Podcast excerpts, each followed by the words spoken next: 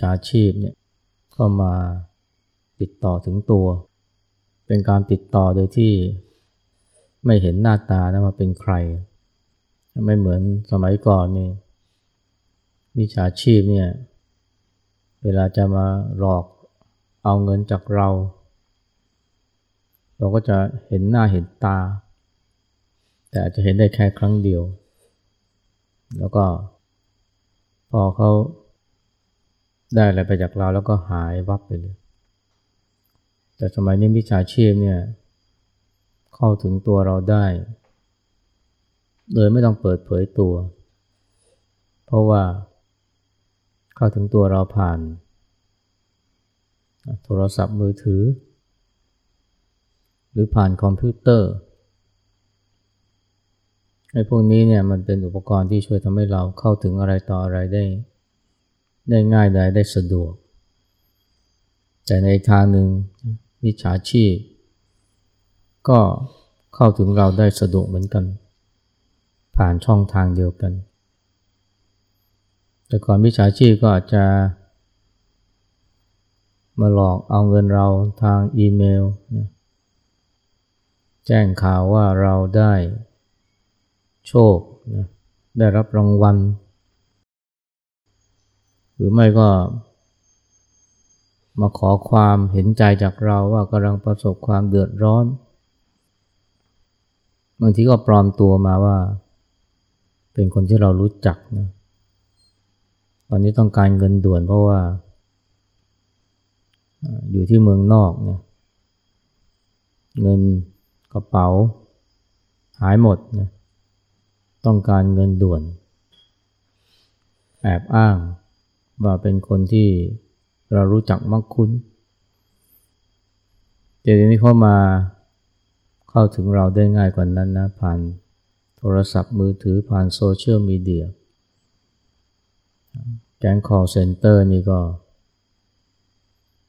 ที่ว่าหลายคนคงได้รับการติดต่อ ถ้าไม่ใช่แก๊ง call center ก็อาจจะเป็นแบบพูดประเภทว่า ส่งข้อความมา ทางไลน์บ้าง ทาง Facebook บ้าง ยกแม่น้ำทั้งห้าอ้างสาเหตุต่างๆมากมาย เช่นอาจจะแจ้งว่าเนี่ยเพจ Facebook ที่เราใช้นี่กำลังจะถูกบล็อก เพราะว่าทำผิดกติกาของ Facebook หรือไม่ก็จะบอกว่าเนี่ยโทรเบอร์มือถือที่เราใช้นี่ถูกกำลังจะถูกระงับสัญญาณ หรือไม่เช่นนั้นก็โทรมาบอกว่าเนี่ยเรากำลังโดนคดีบางคดี หรือว่า มีการถอนเงินจากบัญชีของเรา บัญชีนั้นบัญชีนี้ หรือบางทีจะจะปิดบัญชีธนาคาร หรือว่าเครดิตการ์ดของเรานี่มันค้างชำระเงินมานานแล้ว คือพูดง่ายคือขู่ให้เรากลัวในเวลาเจอ กรณีแบบนี้เนี่ยจำนวนไม่น้อยนี่ก็ทำตามที่เขาแนะนำเช่นกดลิงก์กดเบอร์ ถึงตอนนั้นก็เปิดช่องให้เขาเข้ามาล้วงข้อมูล ส่วนตัวและรวมทั้งบัญชีธนาคาร ล่วงเอาเงินจากบัญชีธนาคารของเราไป ส่วนใหญ่ก็ พอเจอแบบนี้ก็อดไม่ได้ที่จะทำตามที่เขาแนะนำวันนี้ก็กดหนึ่งกดสองทางโทรศัพท์เนี่ยผีผามทำตามเขาเชื่อ เชื่อเขาก็เดือดร้อน สูญเสียทรัพย์ แต่ก็มีบางคนนะรู้ทัน นอกจากไม่ทำตามก็แล้วก็ อาจจะมีการต่อว่าด่าทอ หรือว่าสั่งสอน โดยเพราะประเภทที่โทรมาทำนองเป็นมาจาก call center เนี่ยแต่ก็หารู้ไม่นะพอไป ไปตอบโต้ ไปโต้เถียงไปต่อว่า หรือว่าไปสั่งสอนเขาเนี่ยบางทีอาจจะพลาดท่าเสียทีนะไม่ใช่แค่เสียเวลาอย่างเดียวบางทีเขาก็ อาจจะได้ข้อมูลบางอย่างไปจากเรา เช่นอัดเสียงของเราที่พูดยาวเหยียด เอาไปเติมแต่งต่อเติม แล้วก็เอาเสียงนั่นแหละไปใช้ หากิน หรือว่าหาประโยชน์ จากคนที่เรารู้จัก สมอ้างว่าเป็นเสียงของเรากำลังเดือดร้อนเวลาเจอ อุบายลูกไม้เนี่ยของผู้มิจฉาชีพเหล่านี้เนี่ยไม่ว่าเราจะทำตามคำแนะนำของเขา หรือว่าพยายามไปสู้รบตบมือเขา นะก็เสียเปรียบนะทั้งสองสถานนะทำตามเขาเราก็เสียเงิน ไปสู้รบตบมือเขานะนอกจากจะเสียอารมณ์ บางทียังถูกเขาเอาข้อมูลของเราเอาเสียงของเราไปใช้ประโยชน์ดังนั้นเนี่ยเวลาเจอลูกไม้อุบายของคนจำพวกนี้เนี่ยวิธีเดียวที่ ดีสุดก็คือว่าอยู่นิ่งนะนิ่ง ไม่ทำตามเขาแล้วก็ไม่ไปตอบโต้ ไม่ไปสู้รบตบมือเขาคงเป็นวิธีเดียวที่จะดีที่สุดนะคือนิ่งเอาไว้ หรือไม่ก็เฉยเมย ถ้าเป็นข้อความทาง Facebook เราก็ไม่ทำอะไรทั้งสิ้น หรือว่าถ้าเป็น เสียงที่ส่งมาทางโทรศัพท์มือถือก็ไม่ไปต่อแย่เขาวางหูไปเลย การนิ่งเนี่ยมันอาจจะเป็นวิธีการที่ดีที่สุดนะที่จริงไม่ใช่เฉพาะกับเวลากับกรณีที่เจอพวกแก๊ง call center หรือพวกมิจฉาชีพมาล่อหลอก หรือว่ารังควานเราเนี่ย แม้กระทั่งกรณีอื่นนี่ก็ไอการนิ่งนี่ก็มีประโยชน์นะ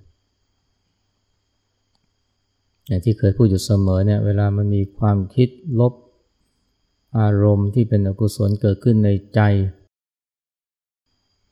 ถ้าเราปล่อยใจไหลไปตามความคิด หรือหลงเข้าไปในอารมณ์ เราก็ทุกข์นะไม่จะเป็นความโกรธความโศกความเศร้า ความคิดฟุ้งซ่าน แต่ถ้าเราพยายามไปกดข่มผักไสมัน ก็อาจจะเป็นปัญหาอีกแบบหนึ่ง เพราะว่ามันก็ไม่ยอมจะหายไปง่าย ๆ จากการพยายามผักสายของเรา บางทีการทำอย่างนั้นกลับเป็นการต่ออายุ เพิ่มพลังให้กับมันเหมือนกับเป็นการเติมเชื้อ เติมฟื้นให้กับมัน เช่นความโกรธ ความรู้สึกผิด ความโศกความเศร้าเนี่ย หลายคนพอเกิดขึ้นแล้วนี่ก็ทนไม่ได้ ก็อยากจะไปกดข่มผักไสมันบอกว่ามันก็คอยรบกวนลงควานรวมถึงไอ้ความคิดไม่ดี เสียงต่อว่าครูบาอาจารย์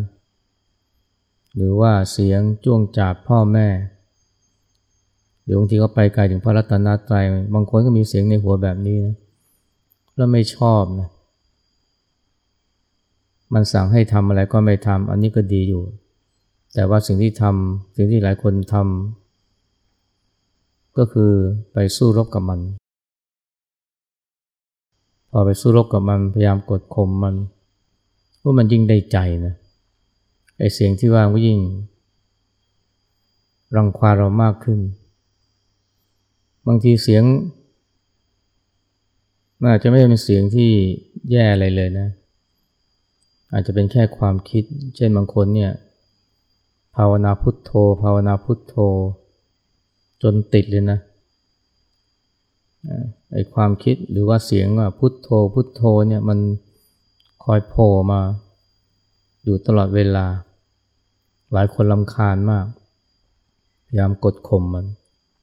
พยายามผลักสายผลักสายให้มันออกไปจากใจ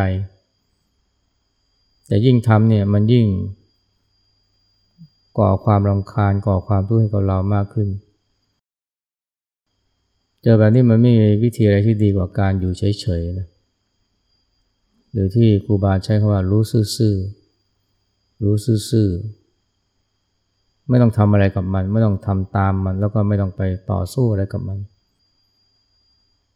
บางครั้งเนี่ยไอการไปต่อสู้ผักสายมันกลับจะทำให้ ปัญหามันรุนแรงมากขึ้นหรือว่าลุกลามไอความคิดหรืออารมณ์พวกนี้เนี่ยเราต้องรู้จักนะแค่ดูมันหรือว่าอยู่นิ่งๆนะแค่ดูมันเฉยๆ มันจะออกลวดออกลายไงก็ช่างมัน หรือว่าอาจจะ ถ้าสุดลำคาญมันก็อาจจะไม่สนใจมันไปเลยก็ได้ในการอยู่นิ่งไม่ทำอะไรกับมันเนี่ยอาจจะดีกว่าการที่ไปทำอะไรกับมันซะอีกการทำอะไรบางอย่างเนี่ยแม้จะปรารถนาดีแต่อาจจะเกิดผลร้ายก็ได้ อย่างเวลามีโรคหรือเชื้อบางชนิดเข้าไปในร่างกายเราเนี่ยไอเชื้อ พวกนี้ซึ่งส่วนใหญ่เป็นไวรัสเนี่ย มันก็ไม่ได้ก่อปัญหารุนแรงเท่าไหร่นะ แต่ปัญหามันเกิดปัญหารุนแรงเกิดขึ้นเมื่อภูมิคุ้มกันร่างกายของเรา เข้าไปเล่นงาน ภูมิคุ้มกันร่างกายเราเนี่ยพอรู้ว่ามีสิ่งแปลกปลอมเข้ามา บางทีมันมีอาการตื่นตกใจนะเเรียกว่ามันพลั่งพลูกรีธาเนี่ยกรีธาทับนี่มาถล่มไอเชื้อที่เข้ามาในร่างกาย แต่ว่ามันเป็นปฏิกิริยาที่เกินเลยไปหน่อยที่ฝรั่งก็เรียกว่า overreact นะผลก็คือว่าไม่ใช่แค่เชื้อโรคที่ตายนะอวัยวะ ในร่างกายเราที่เชื้อโรคพวกนี้มันซ่อนอยู่ ก็พลอยเสียหายไปด้วย อย่างเช่นถ้ามันซ่อนอยู่ในปอดเนี่ยไอ้เนื้อเยื่อปอดของเราก็ถูกทำลายไปด้วย ไม่ได้ถูกทำลายเพราะเชื้อโรคนะแต่ถูกทำลายเพราะให้ภูมิคุ้มกันร่างกายเรานี่แหละ อย่างคนที่ป่วยด้วยโรคซาเนี่ยหรือว่าโควิดเนี่ย ก็ส่วนใหญ่เลยนะที่ตายเนี่ยหรือว่าที่บาดเจ็บสาหัสเนี่ย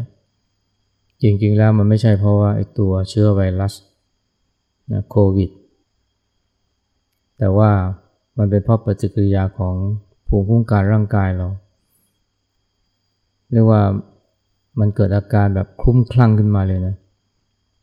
แล้วมันก็ถล่มนะทุกอย่างที่ขวางหน้า ไวรัสนี่ไปซ่อนตัวที่ไหน ในเนื้อเยื่อส่วนไหน โดยเพราะที่ปอดนี่มันถล่มนะทั้งไวรัสทั้งปอดทั้งเนื้อเยื่อยันเนื้อเยื่อหรือปอดนี่ก็เสียหาย หายใจไม่ได้น้ำท่วมปอด หรือว่าไม่สามารถที่จะเอาออกซิเจนไปเลี้ยงร่างกาย ก็เลยต้องบางทีก็ถึงกับตายเพราะหายใจติดขัด ปอดถูกทำลาย ไอ้ปอดที่ถูกทำลายนี่ไม่ใช่เพราะเชื้อโรคจริงๆนะแต่เพราะภูมิการร่างกายเรามันขยันเกินเหตุนั่นการที่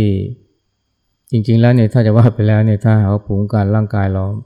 มันไม่ขยันเกินไปเนี่ยไอเชื้อไวรัสพวกนี้มันก็คงจะทำลายร่างกายเราไม่ได้มาก หรือว่าถ้าขยันพอประมาณ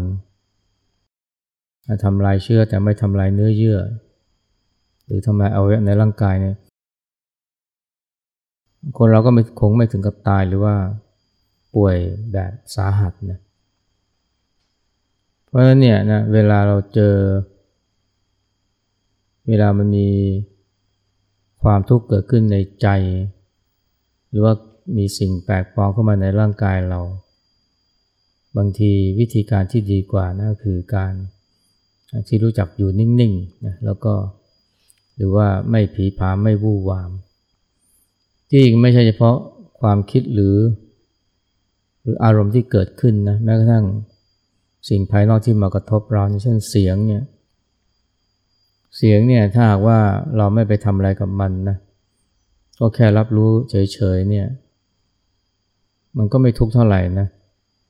แต่ส่วนใหญ่เนี่ยพอไม่ชอบเสียง ที่มากระทบหูเนี่ย มันเกิดอาการต่อต้าน ใจเนี่ยมันก็ไปต่อสู้กับเสียงไอการที่ใจเราไปต่อสู้กับเสียงที่มากระทบเนี่ยนะ มันเป็นตัวการที่ทำให้เราทุกข์ใจนะไอเสียงไม่ได้ทำให้เราทุกข์ใจนะ อาจจะแค่มารบกวนนะหรืออาจจะไม่รบกวนเท่าไหร่นะ อาจจะทำให้เราได้ยินเสียงอื่นไม่ชัด อาจจะทำให้เราไม่มีสมาธิอยู่บ้าง แต่ไม่ได้ทำให้เกิดความหงุดหงิดนะความขัดเคือง แต่ความหงุดหงิดความขัดเคืองมันเกิดขึ้นเมื่อใจเราไปต่อสู้ผักสายกับเสียงเหล่านั้นในการปฏิกิริยาของใจเราต่างหากนะที่เป็นตัวการ ที่สร้างความทุกข์ใจให้กับเราไม่ใช่เสียง ซึ่งถ้าเราลองนะเออแค่ แค่ดูมันเฉยๆนะรับรู้มันเฉยๆ โดยที่ไม่ ไม่ไปมีปฏิกิริยาต่อต้านมัน มันก็ไม่ทุกข์นะแต่มันเหมือนก็เป็นธรรมชาติของใจเรา เวลาเจออะไรที่ไม่ชอบ มันก็มักจะเข้าไปผักใสก็ไปต่อสู้ ซึ่งไอการผักสายนี่แหละที่ทำให้ทุกข์แต่ถ้าเรารู้จักอยู่นิ่งๆนะซึ่งต้องอาศัยสตินะมาดูใจของเรา เวลาใจมันผักใสก็ให้มีสติรู้ทัน พอมีสติรู้ทันเนี่ยใจมันก็กลับมาเป็นปกติ เสียงกระทบหูก็สักแต่ว่าได้ยินคำว่าสักแต่ว่าได้ยินมันเกิดขึ้นเมื่อ ใจเราอยู่นิ่งๆ ไม่ปรุงแต่ง ไม่ให้ค่ากับเสียงนั้น แล้วก็ไม่ไปผักสายเสียงนั้นยิ่งไม่เฉพาะเสียงนะบางทีเวลาเราเจอเหตุการณ์บางเหตุการณ์เนี่ยเช่นมีคนโวยวายใส่ร้ายเรา ในกรณีแบบนี้การนิ่ง อาจจะเป็นวิธีที่ดีที่สุดนะสมัยเลือกสามร้อยกว่าปีก่อนนะ ประเทศญี่ปุ่นเนี่ยมีอาจารย์ท่านหนึ่งนะซึ่งตอนที่เกิดเหตุเนี่ยท่านก็ยังไม่ค่อยดังเท่าไหร่หรอกนะท่านฮากุอิน ท่านเกิดในสมัยเรียกว่าปลายสมัยอยุธยานะสามร้อยห้าสิบปีที่แล้วท่านเป็นพระเรียบร้อยนะใกล้ๆวัดของท่านเนี่ยนะมันก็มีร้านร้านชำ ลูกสาวเจ้าของร้านชำเนี่ยสวย เป็นที่รักนะของพ่อแม่ แต่วันดีคืนดีเนี่ย ลูกสาวเจ้าของร้านชำก็เกิดท้องขึ้นมา พ่อแม่ตกใจเลยนะ แล้วก็ถาม ลูกว่าเนี่ยใครเป็นพ่อของเด็ก ทีแรกเนี่ยสาวก็ไม่ยอมตอบนะ แต่พอถูกคาดคั้นหนักๆเข้าก็ตอบว่าท่านอากุอินนั่นแหละ เป็นพ่อของเด็กในท้องโดยพ่อแม่เจ้าของร้านชานี่โกรธมากเลยนะ ไปที่วัดของท่านฮากุอิน ซึ่งก็เป็นวัดเล็กๆนะแล้วก็ไปด่าท่านด่าท่านเสียหายเป็นพระอะไรนะทำไมทำตัวแบบนี้เป็นพระที่เลวมาก ไม่ได้เป็นผ้าที่ อยู่ในระเบียบวินัยอะไรเลย ท่านนาวินท่านก็ไม่ตอบโต้ท่านก็เพียงแต่ตอบว่าอ๋ออย่างนั้นเหรอ ต่อมาเนี่ยพอ สาวเนี่ยคลอดลูกออกมา พ่อแม่ของสาวคนนั้นก็เอาลูกเอาทารกเนี่ยไปให้ท่านก็ฮากุอินเลี้ยง ท่านก็ตอบเพียงสั้นๆอ๋ออย่างนั้นเหรอ แล้วท่านก็เลี้ยงดูเด็กคนนั้นนะ เลี้ยงตามกำลังที่ท่านมี ก็มีคนมาช่วยบ้าง แต่ไม่มาก ตอนนั้นชื่อเสียงท่านก็ป่นปี้ไปเรียบร้อยแล้ว ญี่ปุ่นเนี่ยนะ สมัยนั้นเนี่ย พระเนี่ย ก็พอมีเมียได้แล้ว บางบางนิกายนี่เขามีเมียได้ เพราะนั้นในด้านฮากุอิเนี่ยก็ไม่ได้ถูกจับศึก เพราะว่าไอ้ธรรมเนียมการถือพรหมจรรย์ในญี่ปุ่นเนี่ยมันก็เสื่อมคลายไปแล้ว แต่ว่าก็ยังถือว่าไม่ดีนะพระที่มีเมียเนี่ยก็ยังถือว่าชาวบ้านเขาก็ไม่ไม่นับถือเท่าไหร่ แต่ไม่ถึงขั้นปาราชิกแบบพระไทยนั่นคือเลี้ยงดูเด็กคนนั้นด้วยความอุตสาหะนะซึ่งก็ไม่ใช่เรื่องง่าย ก็มีชาวบ้านบางคนมาช่วยบ้าง แต่ส่วนใหญ่ก็ มองท่านไปในทางลบนะเสื่อมศรัทธาในท่าน ส่วนแม่ของเด็กเนี่ย พอเห็นท่านอากุอินเลี้ยงลูก ซึ่งไม่ใช่ลูกของท่านเนี่ย เกิดความละอายใจนะสุดท้ายก็บอกเปิดเผยว่าเนี่ยไอ้พ่อของเด็กที่แท้เนี่ยเป็นหนุ่มในตลาดขายปลา ซึ่งอยู่ไม่ไกล พอพ่อแม่ของสาวคนนั้นทราบความจริงตกใจนะเพราะว่าหลงเผลอไปด่าท่านอากุอินมาหลายรอบแล้ว ก็ไปที่วัดท่านอากุอินแล้วก็ ขอโทษขอโพยแล้วก็ขอเด็กกลับมา แล้วก็ชื่นชมท่านอากุินด้วยนะ ว่าโหท่านเป็นพระที่ประเสริฐมากใจบริสุทธิ์หนักแน่นมั่นคง มีความเมตตาอย่างยิ่งเลย ท่านนี่เป็นพระแท้จริง ๆเลยนะน่ายกย่องมากนะไม่หวั่นไหวต่อคำต่อว่าด่าทอเลย เสียสละอย่างแท้จริงโอ้ยชมท่านใหญ่เลย ท่านก็ตอบสั้นๆว่าอ๋ออย่างนั้นเหรอแล้วท่านก็คืนทารกนั้นให้กับแม่ของเด็กในการที่คนเราถูกใส่ร้ายว่าเป็นพ่อนะของเด็กเนี่ย โดยที่ตัวเองไม่ได้ทำนี่ โดยที่ตัวเองไม่ได้เป็นนี่มันก็ไม่ใช่เรื่องเรื่องง่ายนะ ท่านก็ถูกด่าสารพัดนะทั้งจากพ่อแม่เด็กแล้วจากชาวบ้าน แต่ท่านก็ไม่ชี้แจงไม่อธิบายเลยเลย ท่านได้แต่นิ่งแล้วก็ตอบสั้นๆว่าอ๋อย่างนั้นเลยนะเวลาที่ท่านถูกด่าทำไมท่านไม่พูดนะแม่อธิบายความจริง ให้กับพ่อแม่ของสาวคนนั้นว่า ท่านบริสุทธิ์ท่านไม่รู้เรื่อง เพราะท่านรู้ว่าพูดไปก็ไม่มีประโยชน์ อธิบายไปเขาก็ไม่ฟัง เพราะเขาปักใจเชื่อแล้วนะว่าท่านเนี่ยนะเป็นพ่อของเด็ก ทั้งที่ตอนที่อยู่ในท้องแล้วก็ตอนที่คลอดออกมาแล้วท่านอากินท่านก็ฉลาดนะรู้ว่าเนี่ยพูดไปก็มีประโยชน์มีแต่เสีย เขาก็หาว่าแก้ตัว อาจจะกลายเป็นการทะเลาะเบาแวงกัน ท่านก็เลยคิดว่าวิธีที่ดีสุดก็คือนิ่งนะอย่างมากก็พูดเพียงแค่อ๋ออย่างนั้นเลยนี่ถือว่าท่านมีสติแล้วก็มีปัญญานะแล้วก็มีความหนักแน่น เพราะว่ารู้ดีว่าอธิบาย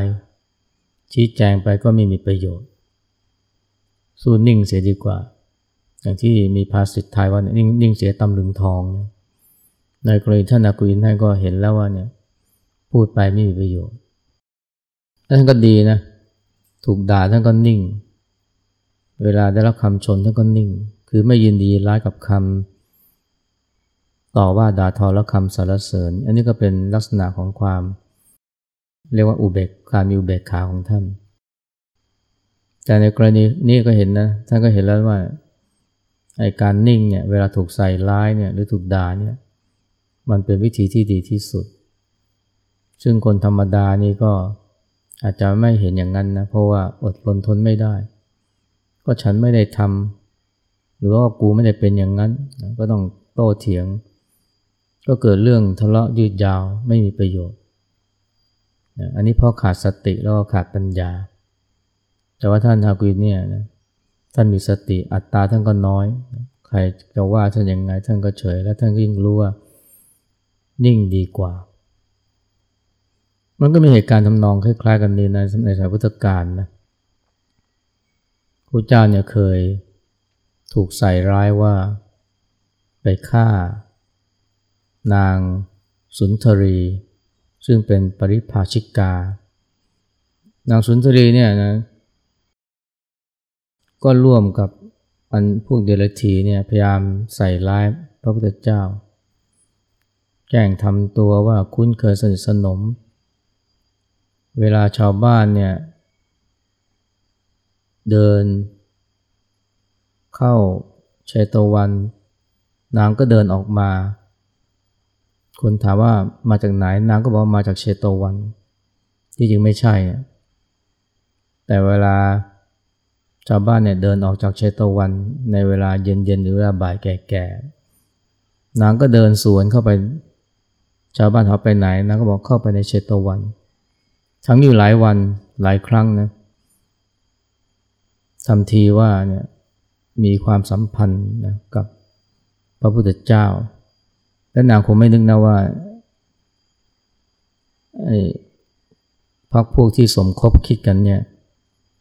กาจะใช้นามเป็นเครื่องมือนะคือฆ่านาง แล้วเอาศพเนี่ยไปฝังไป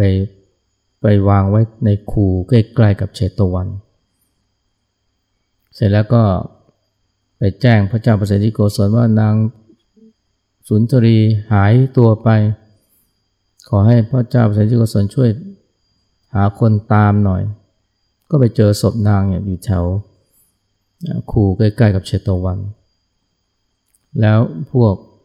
ปริพาชกนี่ก็แห่ศพนางเนี่ยเข้าไปในเมืองสาวัตถีแล้วตะโกนว่าเนี่ยพระเจ้าเนี่ย ลักลอบเป็นเป็นมีสัมพันธ์กับนางสุนทรีแล้วก็ลอบฆ่าเพื่อปิดแล้วแล้วก็ฆ่าเพื่อปิดปากให้ชาวบ้านก็เชื่อนะชาวบ้านทั้งชาวเมืองสาวัตถีนี่เชื่อ ทั้งที่พระเจ้าเนี่ยนะอยู่ที่สาวัตถีอยู่ที่เชตวันมานานนะแล้วก็สอนทำเนี่ยมาหลายปีเนี่ยแต่ชาวบ้านก็หูเบามากนะความดีที่พระเจ้าทำนี่ตลอดหลายปีนี่ไม่มีความหมายเลย เพราะว่า ชาวเมืองสาวัตถีเชื่อสนิทใจเลย ก็พอมีคนกล่าวหาพระเจ้าแบบนี้เนี่ยภาษาวกหลายท่านเลยก็ไปทูลบอกพระเจ้าว่าเนี่ยเรื่องใหญ่แล้วนะ